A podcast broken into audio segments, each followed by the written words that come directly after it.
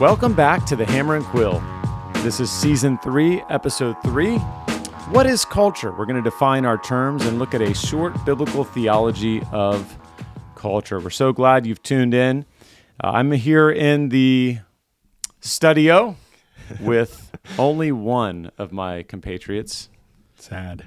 one of my coworkers, the the lesser, the, le- the less jolly. Michael the lesser. oh, we are. It's just me and Michael here. Welcome, Michael. Thank you. Hello, friendos. I like to welcome you by belittling you. Yeah, cut the tall poppy. yes, yeah. I don't know how tall you really are, but at some point you got to stop cutting. it's just the two of us here, and it just kind of feels empty, doesn't it? It does. It does. It's been a while since we've recorded one of these and produced one. Uh, that wasn't our intention, and we'll give you guys some updates about why that is and what's going on moving forward. But uh, but first, welcome in, Michael. How are things going with you? They're good. Uh, this is this is the literal like the physical season of just sickness. Um, so our it feels like our family has had snot and You have four kids at home that are all under the age of what? they're all four and under. Four and under. Okay, so Um, that is an actual petri dish. Yeah. yeah. yes. So I think you're sitting too close to me right now. we're doing fine, but yeah, they they are just they're just snotty. Yeah. They're snotty nosed kids. all all of them have been battling uh just winter winter colds and and I- now we're about to go into the spring and we'll pick up allergies. So Mm, you got to make a trade. yeah. I've gotten to the point in my life where, um, you know, when I was a kid, there were certain uncles that intimidated me because they had this sort of like um, resting, like mean face. Mm. You know, they're really nice guys, but like, I just I've become the the uncle with the resting mean face, particularly when I'm around young kids who are coughing, Uh-huh. and I just sort of glare at them. Yeah. I'm just like, you're poisoning my family right now. so I'm afraid I become that guy uh, where kids look up at me and go, "Oh, he's mean." He's he I suppose they might be right. Yeah. They may be right, but get away from me with that cough. Skepticism Yep. towards them. Well, it kind of it just feels wrong to Mm. be here without Holly. You Mm-hmm. know, I was re-listening to our first episode of this season where we did uh, we we kind of cast vision. We did cast vision about what this season three is going to be all about with cultural engagement, setting forward uh, a model of cultural, a kind of a Bonhoeffer Haus model, uh, Mm-hmm. where we were going to define terms, uh, look at problems that uh, that we have engaging the culture in the ruins of the modern West, uh, in what some are calling a a negative culture, meaning negative towards Christianity. Uh, we're going to look at some goals. Um, we also look back over season one and season two, and we all agreed that season one was there was something missing because we didn't have Holly. Well, we're back. We're back to the missing time The the ruins of the, and ruins quill. of the hammer and quill the the kind of um, dystopian uh, formless and gray world of the studio without our our chief friendo of friendos yep. Holly paulette and that's actually why we've had such a gap between episodes so That's right. we took an unforeseen break here for the last couple of months uh, starting off because of the holidays Yep. uh, which were great Yeah. but then coming back uh, after the holidays, we want to give you guys an update on what's going on with Holly and her husband Morgan. It's likely that you have been following along. Um, but in case you haven't, Morgan, I think it was January 5th, Morgan went into the hospital with, uh, he had pneumonia that came around because of the flu, really bad case of the flu. Uh, that pneumonia then went septic, and very rapidly, Morgan went uh, into um, being on a ventilator, being helicoptered to our uh, our our more of our regional regional hospital. Yep, in Roanoke, and uh, and man, it has been a crazy and scary journey these last six or seven weeks. Mhm. Um, Morgan really was. Uh, we just I just found this out on Friday. I went to visit Morgan and Holly, and uh, they mentioned that there was a span, and I can't remember how long, maybe a week or two, where Morgan was the sickest person in the hospital. Mm. And this is a regional hospital where there's a lot of sick people. Yeah. Um, it really was touch and go for a while. Morgan is a 32 year old healthy farmer. Like yeah. he's not like this shouldn't have happened. Yeah. So it was it was so disorienting. Very much. Yeah. Disorienting. You know, um, Walter Brueggemann in his commentaries on the Psalms talks about how the Psalms have psalms of orientation and psalms of disorientation that are that are meant to express just how it feels to trust in God and still be disoriented. Like what in the world is happening? Yeah. And uh, man, did did it feel like a disorienting disorienting time? It was. And the Psalms of disorientation really were my closest companion. And I, I was a couple steps removed. Yeah. Um, of course, loving Morgan and Holly and caring for them. But um, yeah, so so that has been a a wild, wild ride. Um, you know, uh, one of the things throughout this time is Holly has been been sort of she's you know um, f- uh, what is she what are, what was her blog name um, Farmer takes a wife. Farm, farmer takes a wife and then didn't she wasn't it something like um, like uh, cowboy boots without mud or That something was the motto, I think, the like tagline. yeah like Cowboy boots with no mo- no mud. cowboy boots with no mud is uh, farmer takes a wife is back it's better than ever. it's she's back and um, she really kind of like y- if you haven't been following along with her caring bridge updates she Mhm. has uh, 30 no how many different journal updates there's quite a few journal updates um, almost every day i think Mm-hmm. uh, holly has been uh, it's a little bit less often now but early on it was every day giving updates and i'm telling you i was there and still on the edge of my seat every day, kind of waiting for when are, when are we going to get the update Mm-hmm. Um, these Us too. updates have been so amazing that uh, one day I was in the in the um, in the ICU with with Morgan and Holly, and one of the nurses, and you know, they see everything. Mm-hmm. One of the nurses in the room taking care of Morgan, she's like, "Oh man, I I'm here, and I when I go home, I read the updates Uh-huh. because I can't wait to see like what's Holly going to say about this day." yeah. Um, so seventy seven thousand visits It's insane. On this. I don't know if that, that's got to be like a world record. Yeah, I'm like, I don't know. Are are random Caring Bridge people just hopping over to Holly's page? it's, it's crazy. Yeah. Seventy-seven thousand site visits. 77,000 site visits. So that's um that's a lot. Uh people have been so generous that we, we started up a um we started up a GoFundMe Mm-hmm.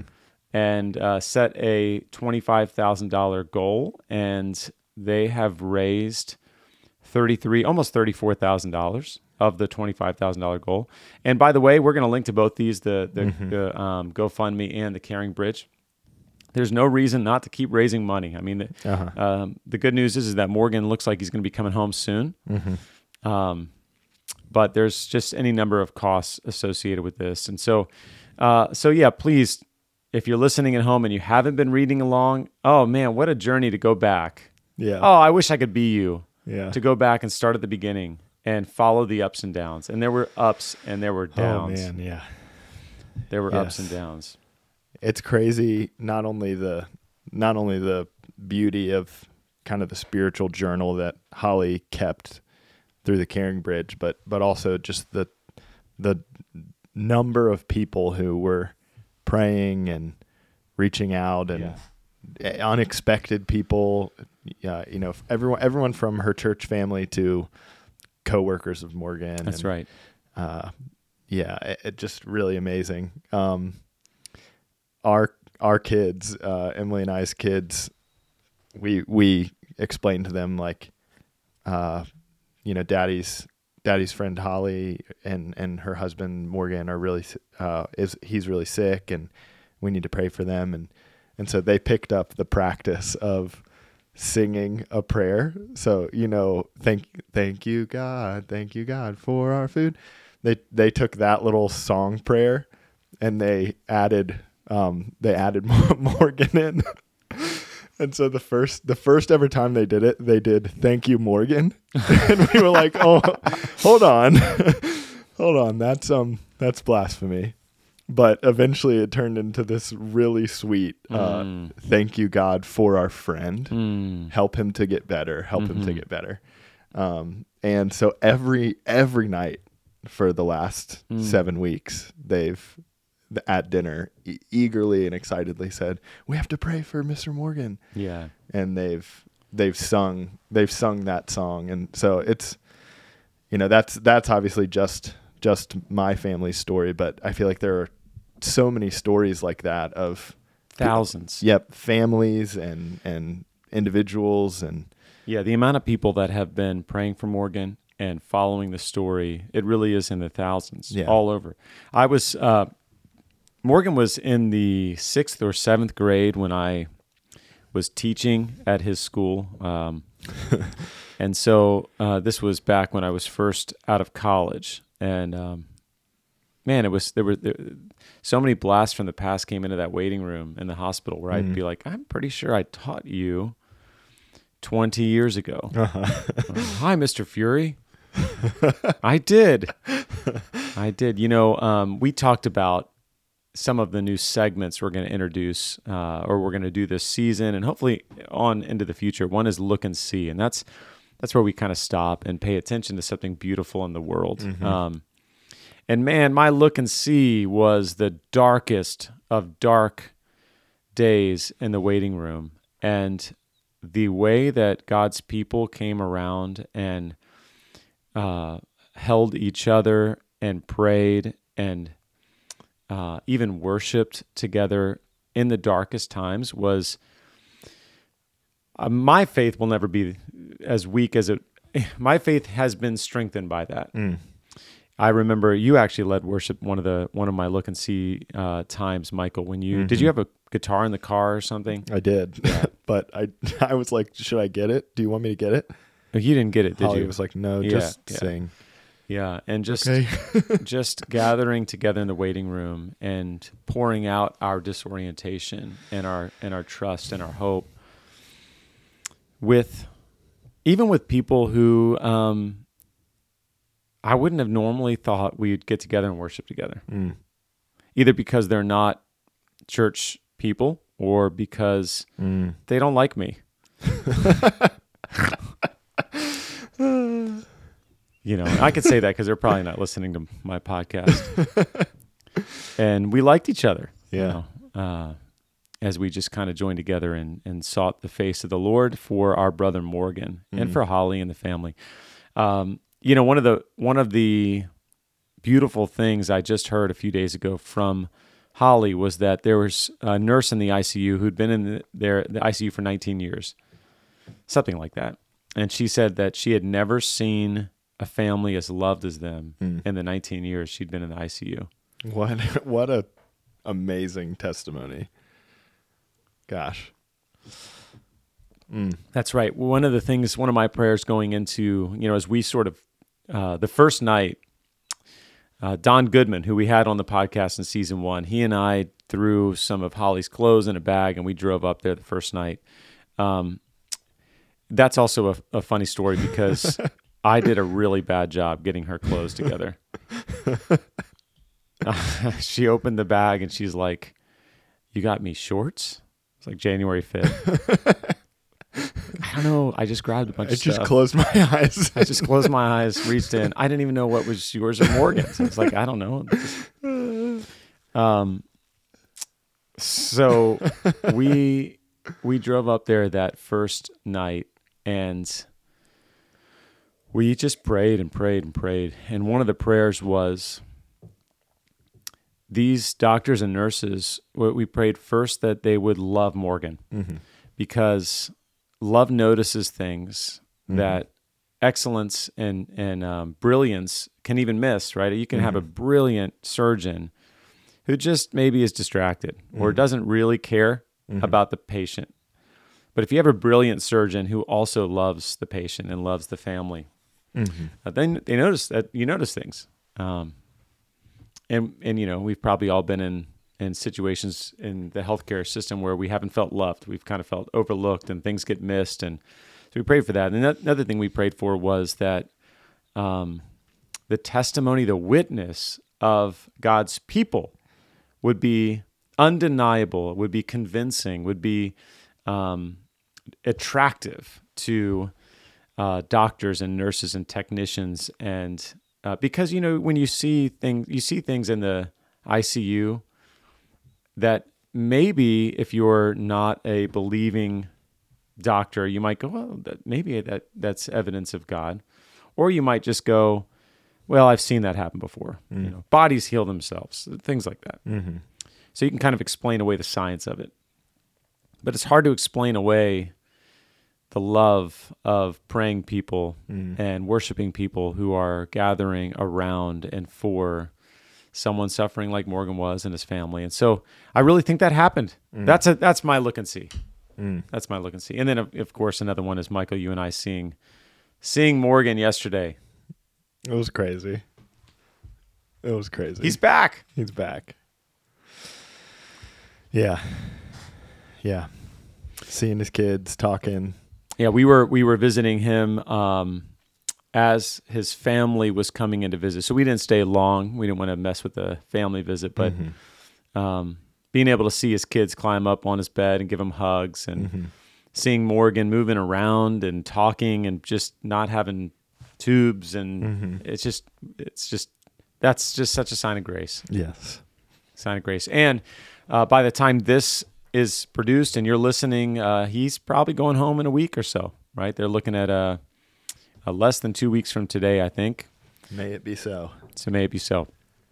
Well, that's our update. And uh, follow along on the Caring Bridge. Um, send them money, Yeah. send them kind notes Yeah. uh, um, encourage Holly. You know, one of our uh, one of our friends and authors who who is an author. Uh,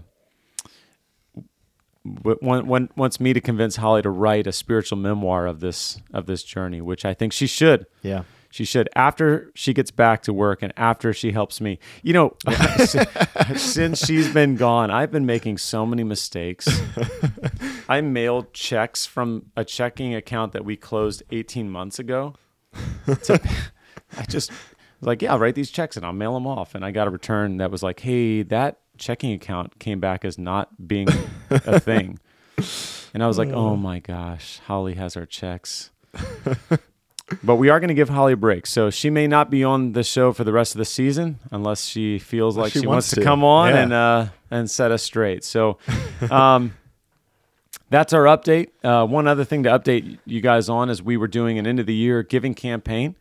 And we closed that up. Did we already update on this? I don't know if we did. I don't think so. Yeah. Yeah. So um, we we saw around seventy five to eighty thousand dollars come in. So Woo! that's that's great. Yeah. That's great. And you know, our goal was a hundred. You can still get. So I was just gonna say that, like, like our fiscal year doesn't end till September. So really, you know, this goal is an open goal. We should draw one of those things with the thermometer, and it's like the raising, yeah. you know, and people can keep giving. Yeah. Yeah. We're almost there. We're almost there. Well, let's make our transition into our topic today. We're going to do just what I'll call a short or a quick biblical theology of culture. So, as we as we transition into the content, just let me kind of survey the field again of what we're going to do in this season. Uh, we're hoping to release these podcasts now every two to three weeks over the next couple of months, and uh, we hope to be more regular. We're back in the swing of things. We'll we'll we'll get Holly in here if she's able and wants to. Uh, but we what we did in the first as you know season three episode one we uh, we just kind of did a survey. We looked over the whole thing. We introduced the topic of cultural engagement. Uh, last episode we talked about uh, a theological method, how to have a theological vision uh, in general. So it wasn't really kind of focused on culture so much as just um, how to think theologically, how to arrive at opinions uh, that are theological. And moving forward, what we're going to do is today a, a short biblical theology of culture. Uh, then we're going to move into um, looking at Lesslie Newbigin and uh, particularly looking at a vision for missionary encounters in the West. In other words, uh, thinking about being missionaries right where we live, uh, instead of thinking only of sending missionaries to foreign places or even sending like you know campus ministers to local places. Just thinking about how is it that we can live as missionaries in our neighborhoods where we are in our workplaces. Uh, the next episode after that, we're going to look at uh, faithful presence, uh, an idea that James Davison Hunter uh, puts forward in his book to change the world. And as we do that, we're going to do a kind of survey of historical models in American evangelicalism of engaging culture. We'll look at uh, Niebuhr's um, five five models. We'll look at Tim Keller and Center Church and his blended insights. Uh, so that'll be our fifth episode. Our sixth episode is a is a fun guest episode with Dani Treweek uh, that will will release right around when her book comes out. She's written with uh, for InterVarsity Press on singleness, and uh, is going to. We, we've recorded with her on vocation generally, and particularly the vocation of singleness. Then we'll close out our time with a couple of episodes on the local church. One, and that's where we're going to start putting forward uh, maybe kind of our vision for a Bonhoeffer Haus model, or um, I, you know, knowing us, it probably won't be a, a model. We're not. It'll be kind of like a just a, a vibe, Yeah. a Bonhoeffer Haus vibe for engaging culture. W- w- On our seventh episode, we'll look at local churches as alternative communities existing in dynamic tension with the world. So, uh, the idea there, we're, we're going to look at um, the Benedict option. Uh, we'll look at that's something Rod Dreher wrote about maybe eight years ago or so. Um, some ideas of Stanley Hauerwas uh, in his book Resident Aliens, and Larry Hurtado's book Destroyer of the Gods. Where what we'll do is is we'll actually go back in time and we'll look at how how the early church engaged culture in a pre-Christian West. Uh, for hints at how, and now it's not the same thing to think about a post-Christian West, um, but it's probably there. Well, I'm going to say there are things we can learn there that are going to be helpful that are that maybe we can't learn as much by looking just at the kind of Christian West or Christianized West. And then finally, we'll end our time in our eighth- episode with uh, counter catechesis, counter liturgies. Holly made fun of me for all that in our first episode. Uh, but really, what we're going to look at is what is the church? What is its mission? What is it that we can do in a church to equip the, the saints for the work of the ministry, particularly for renewing our kind of social imaginaries, our way of looking and being in the world, our stories, our our flow in the world. And so uh, now uh, we reserve the right to change things up. We might add a bonus episode here or there. We might interview somebody, but that's what we've got for you. And so today we're going to look at defining terms, particularly culture, and uh, giving a kind of uh, short biblical theology of culture. Now, culture is difficult to define. Um, you know, we talked about this in the first episode. Sometimes culture, we think of like uh, getting out the the binoculars at the opera. Have you ever been to an opera? I have. You've been to an opera. Yeah. How cultured of you. Yeah. I'm a cultured person. I have never been to an opera. I have been to an opera house, the Sydney Opera House. Mm. So I've traveled. But nothing was there. Um, something was there. It was an orchestra. It was Okay. like a. So that's culture. Yeah. Uh, you know, sometimes we think about more like culture as a social elite thing. Mm-hmm. Um, a lot of times, especially here in in our kind of Western context, especially in our American Western context, we think of culture as a political reality. Um, we think of culture maybe in terms of st- competing structural powers. Mm. Um, you know, it could be culture's education, family, religion, uh, and so and so. What what we're going to say for this season and for the the house vibe is that culture is uh, includes really all those things, but it's not just a kind of hodgepodge of different parts. Uh, we'll look at culture as the way people make sense of the world as they make something of the world. that's a riff on Andy Crouch in culture making, where he Mm-hmm. says uh, the way uh, I think what what he says the way we make sense of the world. Um, I'm including the way people do. I'm trying to get at there's there's something communal, there's something relational, there's something um, about a kind of shared identity within what I, whether it's you know the church or family or different structures like that. Yeah. So let's look at the Bible. Because and the reason we're doing this is because often we think um, in terms of, say, the uh, American evangelical expression, we often think about uh, being combative to culture. Right? There's there's maybe a sense of, uh, and and this is something that Hunter gets at. We're, often Niebuhr's got five categories, but often you can look at it as either we're we're strongly against culture. We think of culture as a bad thing. We equate culture with the, world, Yeah. um, in terms of bi- biblical categories, or we've or we've just so assimilated into culture. That's the other side. We're not really concerned with that one in terms of defining here, although it helps. Um, and so, if we think of culture as a bad thing, then then our posture is necessarily antagonistic. We're against culture.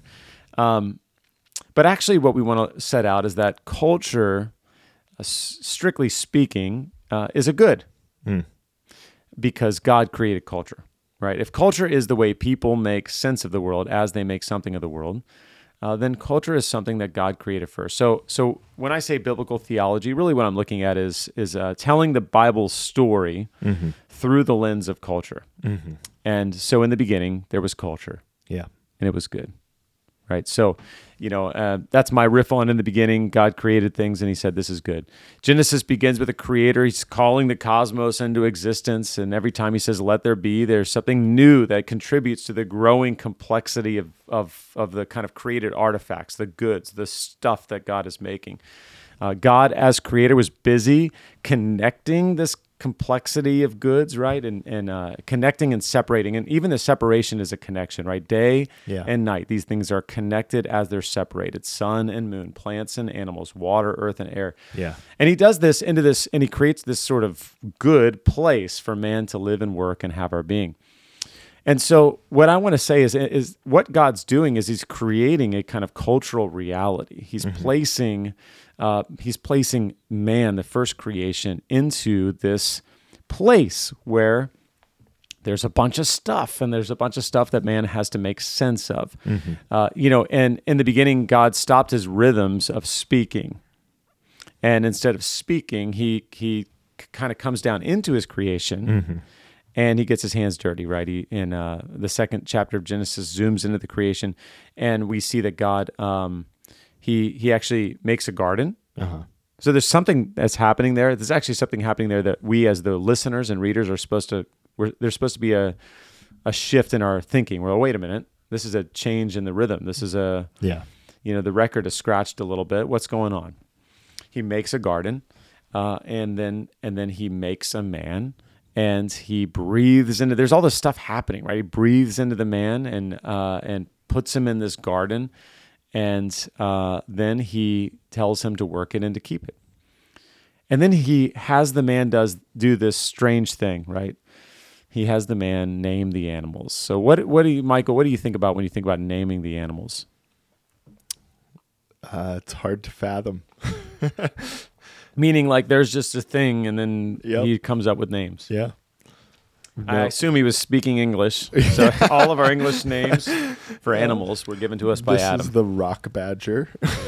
Yeah. just with no category because we've received all of these things already with with names Mm. and it's such a it's such a big deal to like discover a new species and then the person that gets to name it it's this really it's this magnificent honor even uh and people people name new things after themselves like it's Mm-hmm. it's kind of humorous to think about but but yeah it, i mean it is an it is an honor it's a it's an act of uh yeah of lordship even. Yeah, that's Like, right. I mean, I think that's exactly what one of the primary things we're meant to think about is this is a way in which Adam is stepping into his uh, being made in the image of God, Mm-hmm. being given a task by God, yeah and to to sort of act godlike in this sense. Yeah. Um, in an appropriate way, right? As in a way- representative, yeah. as his vice regent, as his sort Yeah. of representative on earth. Uh, you know, there's things conveyed here. There's authority. You know, it's not the animals naming Adam. Adam, you know, it's Yeah. God. God names Adam. Adam names the animals. Uh, but one of the things is is he is he is telling a story. He's making sense of things. Yeah. He's he's sort of God is giving him the opportunity to make meaning. Hmm. He's saying, "I'm gonna I'm gonna name this animal, and now this animal me this name means that animal." Yeah. And so he's making things, he's cultivating goods, he's making meaning. And then God makes a woman from his rib and brings her to him. And this is God's way of creating a society, Yeah. Uh, right? Um, a society in the garden, one that's mod- modeled after the society of God, Yeah. right? Our triune God is, uh, in the words of one theologian, one holy, happy society, right? There's a there's a father, there's a son, there's a Holy Spirit. There, there's this relational interplay within the one God. And so when God says, "Let us make man in our image," He created man in His own image. In the image of God, He created him, male and female. He created them. Right. So there's this sense in which God is made Adam as this single, solitary, solo guy, and He gives him stuff to do, and there, and He's already making culture mm-hmm. in the pre-fall perfect paradise mm-hmm. but it's still incomplete. And uh, he doesn't make the woman in the same way. So already God is making meaning for Adam, right? Mm-hmm. God takes, he doesn't speak, say woman. Phew. Yeah. He doesn't get in the, you know, uh, clay. Uh, I, he takes the, the rib, right? And uh, makes her. And then he invites Adam to make sense of all this, right? He brings Eve to her, walks her down the aisle in a kind of proto wedding, right? I, I think if you go back and read Genesis 2, you'll see that there's this, you know, the father is walking the daughter down the aisle and handing her to the man, and then the man is making these vows, or you know, there's there's stuff happening there. It's not that doesn't look like the weddings that I officiate, but it, it does look like a kind of um, proto version of that, an early ver, the first version. He brings her to the ma- man, and what does the man say? Do you remember, Michael? This at last Mm, is bone of my bone, flesh of my flesh. that's right. And then, and then Someone for me. yeah, yeah, right. so she shall be called woman because she was taken out of man. Like he's even making this wordplay. She'll be called Isha because she's taken out of Ish. This Yeah. in the Hebrew.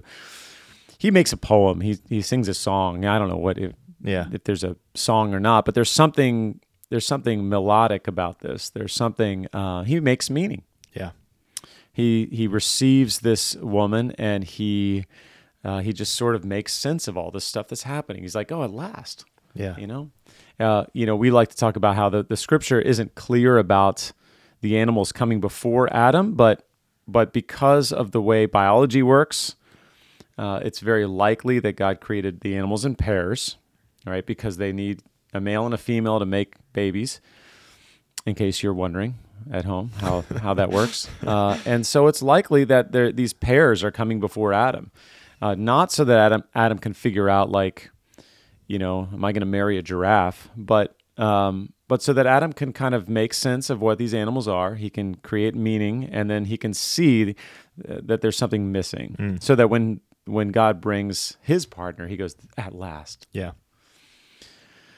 Well, God speaks to the new husband and wife, the newly married man and woman, and gives them what was coined by 20th century Dutch theologian Klaus Schilder as the cultural mandate. He said, you know, this is a cultural mandate, which that is Genesis 1:28, be fruitful and multiply and fill the earth and subdue it and have dominion over the fish of the sea and over the birds of the heaven and over every living thing that moves on the earth.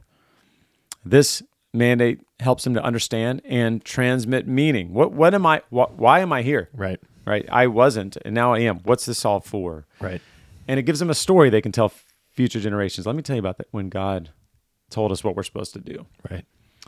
And it gives them work to do. There's a vocation coming out of this. Right? God, God's image bearers are to make and to cultivate, to make more bearers of God's image in order to fill the earth with his glory. They're, they're to cultivate the created order, ruling over it as God's, you know, wonderful vice regents.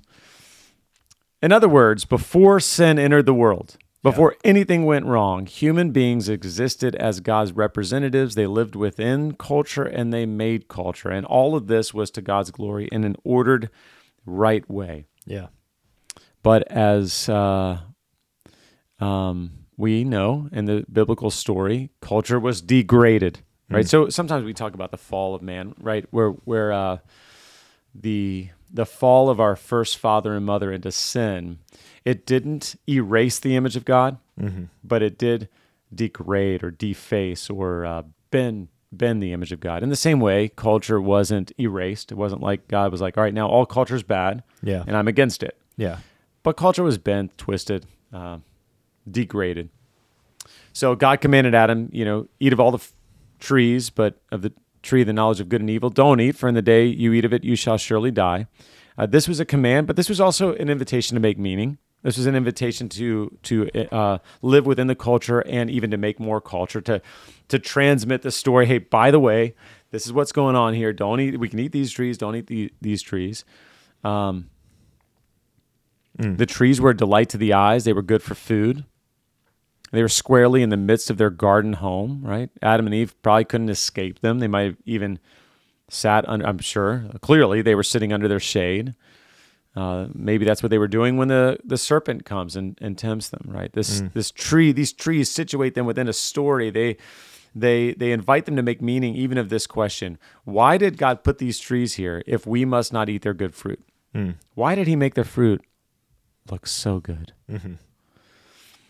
What is special about these two trees, right? So so there's there, there there's even meant to be this. There's they're meant to figure this out. That's that's making culture. They're, they're meant to go. All right, well something's happening here. They're they're meant to direct their storytelling and their meaning making towards trusting God, especially when it was when it was uh, difficult. So this is why I would call the the, the decision of of these two individuals to to reject God and His order a cultural failure. Right. The the they cut they they kind of cut the the storylines. They cut them. They said, "Hey, the the lines of meaning, these webs of meaning, I'm going to cut these." Uh, because Genesis 3 5 tells us they wanted to be like God. They forgot their story. Right. They forgot, you know, uh, what is it that the serpent says that that uh, that's going to happen to them if they eat the fruit? Yeah, he he promises you'll g- g- God God knows that if you eat this, you will be like him. Um, Right, and No. now we've got two stories. There's two Right. combating stories. yeah, the irony the irony of the promise to be like God when when God has already told them you are like me. you are you are my one image uh, that I've that I've made and and and given uh, to the world. Um, That's exactly right. They get a competing story, and it makes them forget their story. It makes them forget the meaning of who they are, and they forget that they're already like God. yeah, Right? God has already made them. He's made them in His image. He's given them this task of ruling as His representative. yeah, But God didn't scrap the project, right?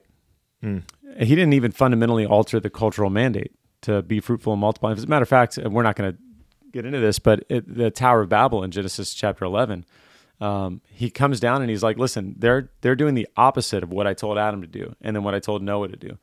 And so we're going to scatter them. We're going to create language and scatter them, right? Yeah. they're- they're- God is still making, he still wants this, this culture of God fearing people, imaging him to spread out all go overall. out. Yep Yeah, man is still going to be tasked with making and cultivating goods and meaning in the context of a relational society and the created order right? And so adam and eve they when they eat the fruit what do they do? Hide. they hide. And they're, they don't just hide. They make something. Yeah, they make uh, clothing. they make underwear. They make leaf underwear. And it was pathetic It's right? probably bad. yeah it's pathetic. They make they make they they, they, they, we make better stuff now. They, the making of the leaf underwear is a cultural activity. And so is what God does when he makes them leather, Yeah, which we'll get to in a minute, right? Um, God comes and he curses their work, right? He doesn't say, "No longer am I going to do this cultural project." He Right. just says, "Hey, now your your your pain and childbearing is going to be multiplied." Now your harmonious society is going to be riddled with the, the desire to rule over each other. There's going to be disharmony where there was harmony. Yeah. Now, Adam, your work in the in the field is not going to be in this like rich Edenic soil, but in the thorns and thistles of the field, uh, outside of the garden. Dang it, Adam. Yeah, yeah that's right. Uh, e- even in the Reading ter- is the worst. even in the terrible curse, though, there's a cultural hope, right? God gives their story a redemptive twist and invites them to make meaning when He curses the serpent, Mm. right? When He says, "I'll put enmity between you and the woman, between your offspring and her offspring." He shall bruise your head, and you shall bruise his heel. In Genesis three fifteen, he's inviting them to make sense of that, Right. to to sort of figure out all right, the story has changed, but there's still a story of God's redemption here Yeah. Or there is a story of God's redemption now that we've fallen. And God comes back into the creation. He gets his hands dirty again, right? Just he planted a garden. He made Adam out of the. Now he comes back and he creates leather garments for them. This is like an actual cultural artifact. He's Yeah. making stuff. But he also is inviting them to make meaning of this, right? This is going to provide better protection than leaves against thorns and thistles. Yeah. Um, but it's also uh, it's also meant to be an invitation to make meaning, a new part of the story. An innocent animal sheds its blood so that God could cover the shame of His children, Yeah. right? So the culture's been degraded, um, but it hasn't been done away with. Mm. Right? It hasn't been done away with, and, and and even now we live in this sort of degraded cultural time, and uh, we still have what some what what has been called common grace. Right? Common grace is common because it, not because it's low, but because it belongs to all people in all cultures and all times. Mm. It's grace because it's a gift from God, right? God has gifted all humanity air in the lungs, blood in the body. The image of God was not lost in us. And common grace in the fallen world can be traced all the way back to this moment in the biblical story God's response to the first betrayal when he, they were warned if you eat it, you're going to die. But they didn't die, at least not right away, right? There's a spiritual death that occurs, but God, in His common grace, lets them continue to live and even covers them up and even makes promises and kind of weaves in a new story of His work in their life. Right. So when He when He banishes them um, from Eden, He still gives them work to do. Right. Go go and work the ground. So they didn't really they didn't deserve to be saved from the terrible prospect of death or even of eternal slavery to sin, right? So even in the even in the banishment, uh, do you remember what God, God has a kind of another counsel within Himself, Mm-hmm. and why do what why does He banish them from Eden? So that they don't take and eat of the tree of life and and live forever in a in a incomplete, immature, degraded state. Yeah, yeah. The only thing worse than death is to live forever separated from God. The Yeah. only thing worth, worse than than death, with the hope that one day maybe we'd be resurrected, is the the idea of being locked in. Yeah. I'm locked in as an enemy of God. Mm. This is common grace. This is common grace. And we still live in a world of common grace, right? We still live in, as a matter of fact, the story progresses in Genesis where you have this kind of, these two different family lines, the line of Seth and the line of Cain. And if you go and read Genesis 4, you'll see that there's all these kind of, they have diff, they share names. It's meant to be a parallel, like the bad guys, the baddies and the goodies. um, but even in the baddies, even in the bad guys, the line of Cain, you have these, um, uh, skilled city builders, shepherds, musicians, bla- you know, this guy who's the father of all musicians. And it's like, yeah, music's good. Yeah. And we got that from Cain. Yeah. Cain was a bad guy. So all this, co- uh, this is common grace that even even bad people can make good cultural artifacts. Even bad people can make good contributions to culture. Um, and of course, we're all bad, you know, in in terms of compared to God's goodness. And so, um, grace, it turns out, like rain, falls on the just and the unjust alike. So that's cultural de- degraded, cultural re- culture restored. Okay, so um, there's this beautiful uh, verse in Isaiah 60, verse 3 Nations shall come to your light, and kings to the brightness of your rising. And, and there's a sense in which God takes Israel and says, You're now my cultural project to show the nations what my order looks like, what my goodness and truth and beauty look like. Now, they never quite succeed, Mm-hmm. nor do we in our local churches. But but that's the idea, right? Is God's going, hey, I haven't given up on this cultural project of bringing the kingdom Yeah. uh, into your vision. Yeah. And uh, you know, God's people were always meant to be a culture within a culture. God chose them, though they were small in number, to represent the, His kingdom to the surrounding kingdoms. He gave them, you know, the the 613 laws in the Old Testament are, are not just, you know, God being like a grumpy dad who's like, no, no, no, no, no. It's it's really Yeah. meant to set them apart as as a distinctively good society. and to help them make sense of the world. Here, here's what here's what's good. Here's how you ought to live. Uh, and in, and in otherwise, what would have been like, um, what do we do with this guy stole this guy's stuff? What do we do What do we about do? that? Yep. Just uncertainty. Yep. God gives clarity and order. And Israel's got a rough history, right? If you read the Old Testament, you kind of see there's there's ups and there's downs, there's exile, there's there's gathering together, there's remnants, there's there's this story. It's just a really wild story, Yeah. and all throughout it, you can see that God cares about creating a culture within the culture, creating a a kingdom culture that displays the kingdom, and that that one day would be ruled by a good king. Um, and you know, there's pictures within the scriptures of like Jeremiah, even when they're in exile, they're meant to be, uh, they're meant to work for the good of the people around them. They're meant to to to marry and have babies and work the ground and and and be part, be kind of within the culture as a sign to the culture. You also see pictures in the Old Testament of people like Daniel, who um, in exile excelled and he excelled in him and him and his his Hebrew buddies. Yep. Uh, they excelled even while they remained faithful. Right? They they wouldn't bow down to idols. They were they were honoring the Torah. They were honoring Yahweh, and yet somehow he became he excelled in his class at Hogwarts School of Wizarding Wizards. What is I've never read it. What is it called? The Hogwarts School of Wizards. Yeah. Witchcraft and wizardry.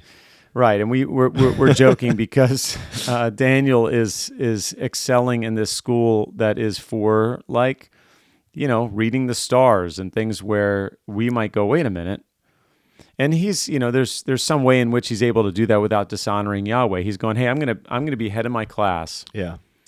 but I'm not gonna bow my knee to another god. Yeah. And we see this throughout the story, right? That God's promises were not these sort of culture less promises that just go to individuals. He's he's promising that cultures will be redeemed, that peoples will be redeemed. Yeah. He's making he and then and then a lot of these promises wrap in cultural realities Yes. like yep. like Isaiah 25. One of my favorite passages in the Bible where we get this picture of a feast Food. one day there's going to be a feast with rich wine and fat like like when I smoke a pork shoulder, and I'm looking at my smoker right now longingly. You'd be a lot better if there was some pork in there. Um, you know, thank, away. thank God for the new covenant that we can smoke the pork. Uh, but you put the, you, you kind of, you. I like to leave a little bit of fat on there Yeah. and like just let it kind of run You down, have to, yeah. run down into that meat, man, fatty meat. Feasts aren't going to cease to exist in the restored culture, right? Yeah. But they'll be celebrated with gladness and shared memories. Uh, I like to talk about, um, you know, God isn't going to burn up the swords. yeah. What's he going to do, Michael? Turn them into plowshares. Yeah, he's going to hammer them. We're gonna turn have. We're still gonna have tools. We're still going to have tools. We're going to have like a really cool They just- plow made out of a sword. They won't be for violence. They'll be Mhm. for uh, cultivation. That's right. That's right. And these promises are spoken over and over again in the Old Testament, and this promise of a restored culture. And Even even the even some of the promises in the prophets of what will happen with animals.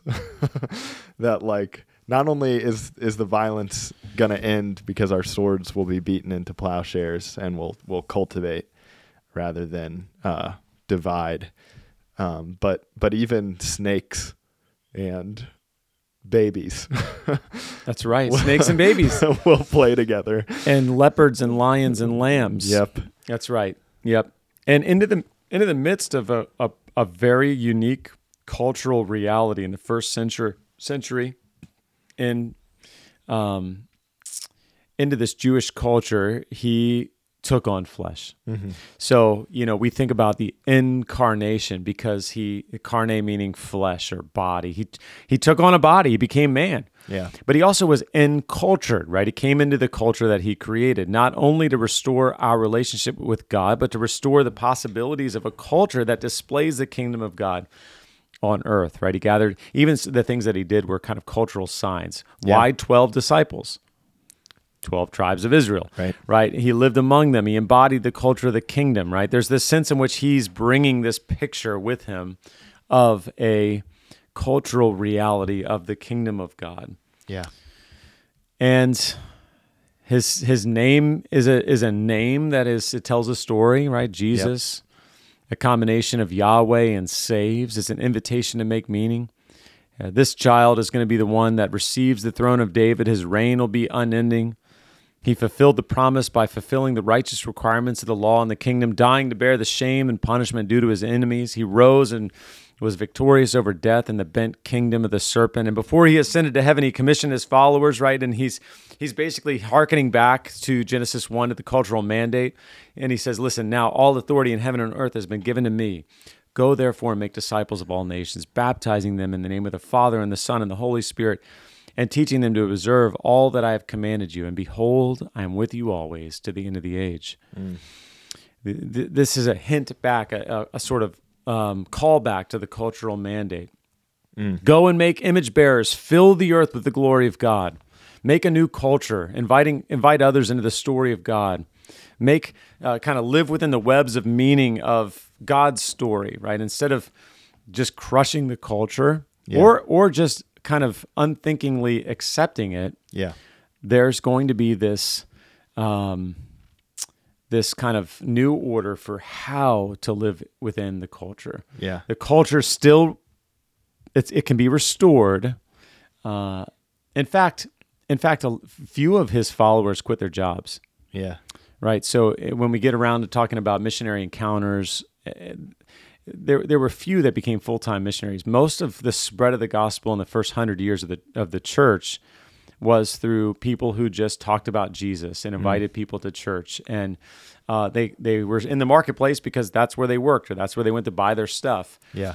You know, centurions remained centurions, tent, tent makers, tent makers. Families stayed in their families, but their life gained a new focus and meaning within the culture. Yeah. And not only that, but he but Jesus himself took up cultural artifacts as as illustrations for who he was and uh and how he could teach about the kingdom. So uh yeah, I, I am the bread of life. Like Yeah. he's he's taking this cultural artifact and and using it to to reveal the truth about who he is. I, I am the light of the world. I'm I am the living water. Uh, on and on. Um, he's he's not avoiding. Uh, He's not being acultural or Yeah. or necessarily he is being countercultural and even contra, you know, against Yeah. the culture, but um but sometimes he's just accepting cultural goods. He's saying, Yep. "Hey, I'm not only this is a good thing. I'm going to use it as a story. I'm going to I'm going to elevate it in my story to say, be like this, Yeah. do this kind of thing." Yep. That's right. It's complex. It's not just either destroy it and oppose it or accept it unthinkingly. yep. Finally, in the story of the Bible, the kind of cultural theology or the- biblical theology of culture, uh, we come to culture consummated. You know, C.S. Lewis uh, in in his um, Narnia series, there's this beautiful end where uh, it says, "I've come home at last. This is my real country. Hmm. This is the land I've been looking for all my life, though I never knew it till now. Hmm. Come further up, come further in." And this is the story of, you know, n- not just the, the the church is sort of the the the first echoes, hmm. right? But his followers quickly learned that even even a redeemed culture had its problems. Mm-hmm. Generosity was not shared by all. You know, you've got this crazy thing where it's like they're holding back stuff and they're dropping dead. Yeah. Uh, old racial and cultural prejudices sometimes remain. You know, with the with the wi- the Hellenite and the Hebrew wi- widows who were being served at different times in, in Acts chapter six. Missionary friends argued and split ways, Paul and Barnabas in Acts 15. The painful reality is that the kingdom was inaugurated by Jesus and, and in Jesus still awaits its consummation. But the sinner can hold because the sinner is Christ. So the putting back together of all things at the consummation won't be a total destruction. It's not just like fire comes and then we float around, right? Right. You know, in the wispy clouds with winged cherubim babies Yeah. str- strumming their harps Yeah. as we just, I don't know, float. Um, no, we're, we, we, we lost a garden, but we're going to gain a garden city. yeah.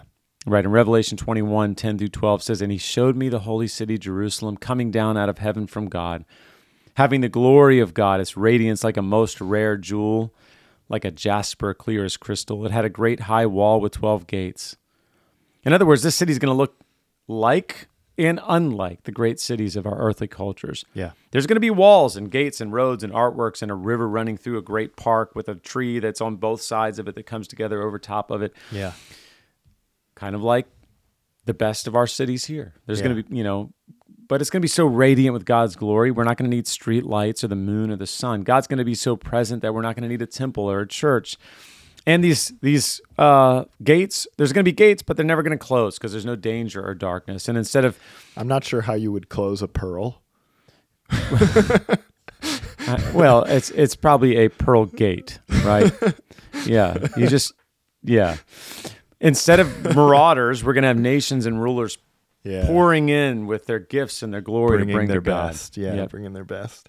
Yep. And and the and the it moves from the garden to the city, and it also moves from the tree of life lost to the tree of life gained. Right. You could do a whole Bible study on the loss of the tree of life, and then life and death throughout the scriptures Yeah. and death being the ultimate enemy of God, and then finally the tree of life regained, right? Uh, and in Revelation 22, the, the the leaves of this tree are going to be for the healing of the nations.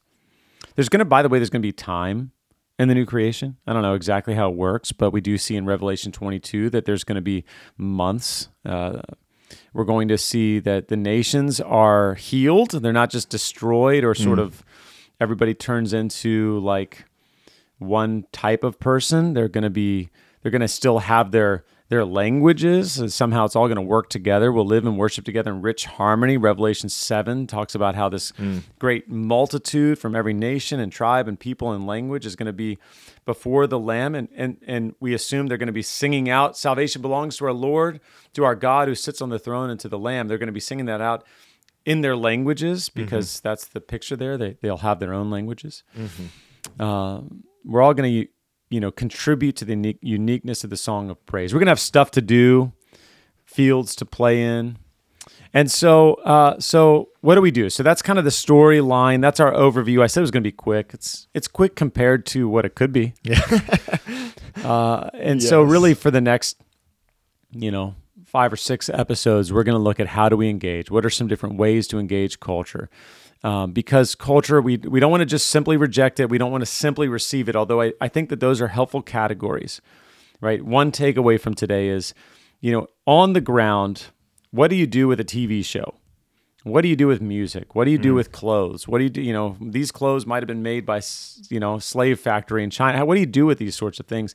And I do think that there are. It's okay to to think about this pri- most of the time in terms of three categories. And I heard someone say this somewhere. I'm not making this up. I'm borrowing. Uh, that we that there's some cultural artifacts and and realities that we reject. We just say no. And there's probably a line in which all Christians should say no right? Like um, eugenics. There, it's not like that's not a matter of conscience. Yeah. Um, you know, certain expressions of racism, just no. You know, slavery. You know, there's certain things. Multiple wives or husbands, no. Uh, th- those are sort of cultural artifacts or or uh, realities that it's just we just reject. Yeah. Then there's some that we just receive, right? Um, maybe like time, the calendar.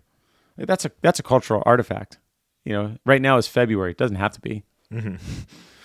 Could be March. You know, could be could be some word we've never heard of. Yeah. You know, there's certain things that we maybe just say, yeah, that's that's a cultural good. We don't have to really overthink this. Yeah. Um, you know, gardening or so, you know, there's certain things we just, yeah, this is a cultural good. I'm just going to eat this food. Yeah. A, food is good. It's a gift of God. And then there's some things that we, re, we look to redeem, right? And, and, and we might say, uh, and redeem could mean, you know, it could mean like, um, I'm going to redeem my use of Twitter. Like I can't get on Twitter and redeem Twitter. But I might be No, able to. Re- can't. no, I can't. I can't. and frankly, Twitter is is is and, and all social media really is going more in the category of reject for me personally. I, um, but if I'm going to try to redeem my use of Twitter, it, it means I need to be thoughtful about this. I need to think about who am I going to follow and not follow. If these people that I follow make me angry all the time, uh, then maybe I need to mute them. And that's that's a way of redeeming, you know, in quotes. It's not it's not as though I need to try to convince Elon Musk to change the algorithms or something. um, it means that I need to think about how am I how's this kind of coming at me? How am I using this tool? How am I living within this sort of cultural reality, this uh, embodied people group, my families, my church? These are these are things that we can redeem to a certain extent. All right, so that's our short biblical theology of culture. Anything you want to add before we close our time, Michael? Just I think it's really compelling the picture in Revelation 21 uh, of culture consummated and and particularly it's the the unique little piece of how there's all these wonderful amazing artifacts uh, gates and walls and and streets and um, and there are all these different jewels and uh, and there's they're all made of these wonderful things and uh, and then and then there's the note that they're all clear, that they're all see through. Mm. Um, and so I think I think it's I think it's a, a helpful image for us as we think about culture and cultural artifacts that they're in they're in the end things that we're meant to be able to see the glory of God through them. Um, Amen. and so uh, it could that that could be a helpful uh, diagnostic picture for us Mm. um, as we as we get into some of the application that we're going to get into. Am I able to see God's character, God's glory through this thing, um, or am I stopping at it, or is it just something I, I ought to have rejected because Right. it It's doesn't throwing me off. it doesn't have the glory of God. It's throw, this thing isn't see through at all. right. Yeah, that's right. So as we close our time, I want to read a quote from James Smith. Jamie Smith in his book Awaiting the King describes the posture hmm. of Christians living within the culture, and that's a posture of uplift tethered by hope to a coming king. Hmm. May we have that kind of posture as we look ahead to engaging culture, as we look around at the culture that we've been put in, that we would have a, a posture of uplift tethered by hope to a coming king. Thanks for joining us here on season three, episode three, a short biblical theology of culture. We're defining terms, and now we're going to be looking ahead. So we hope you join us next time on Missionary Encounters, looking at Lesslie Newbigin and how to exegete a culture and what does gospel witness look like mm. in in the West. Uh, please do subscribe. Uh, give us some reviews, some five star reviews. Send us any questions or comments to info at bonhoefferhaus.com. Until next time, peace. Peace.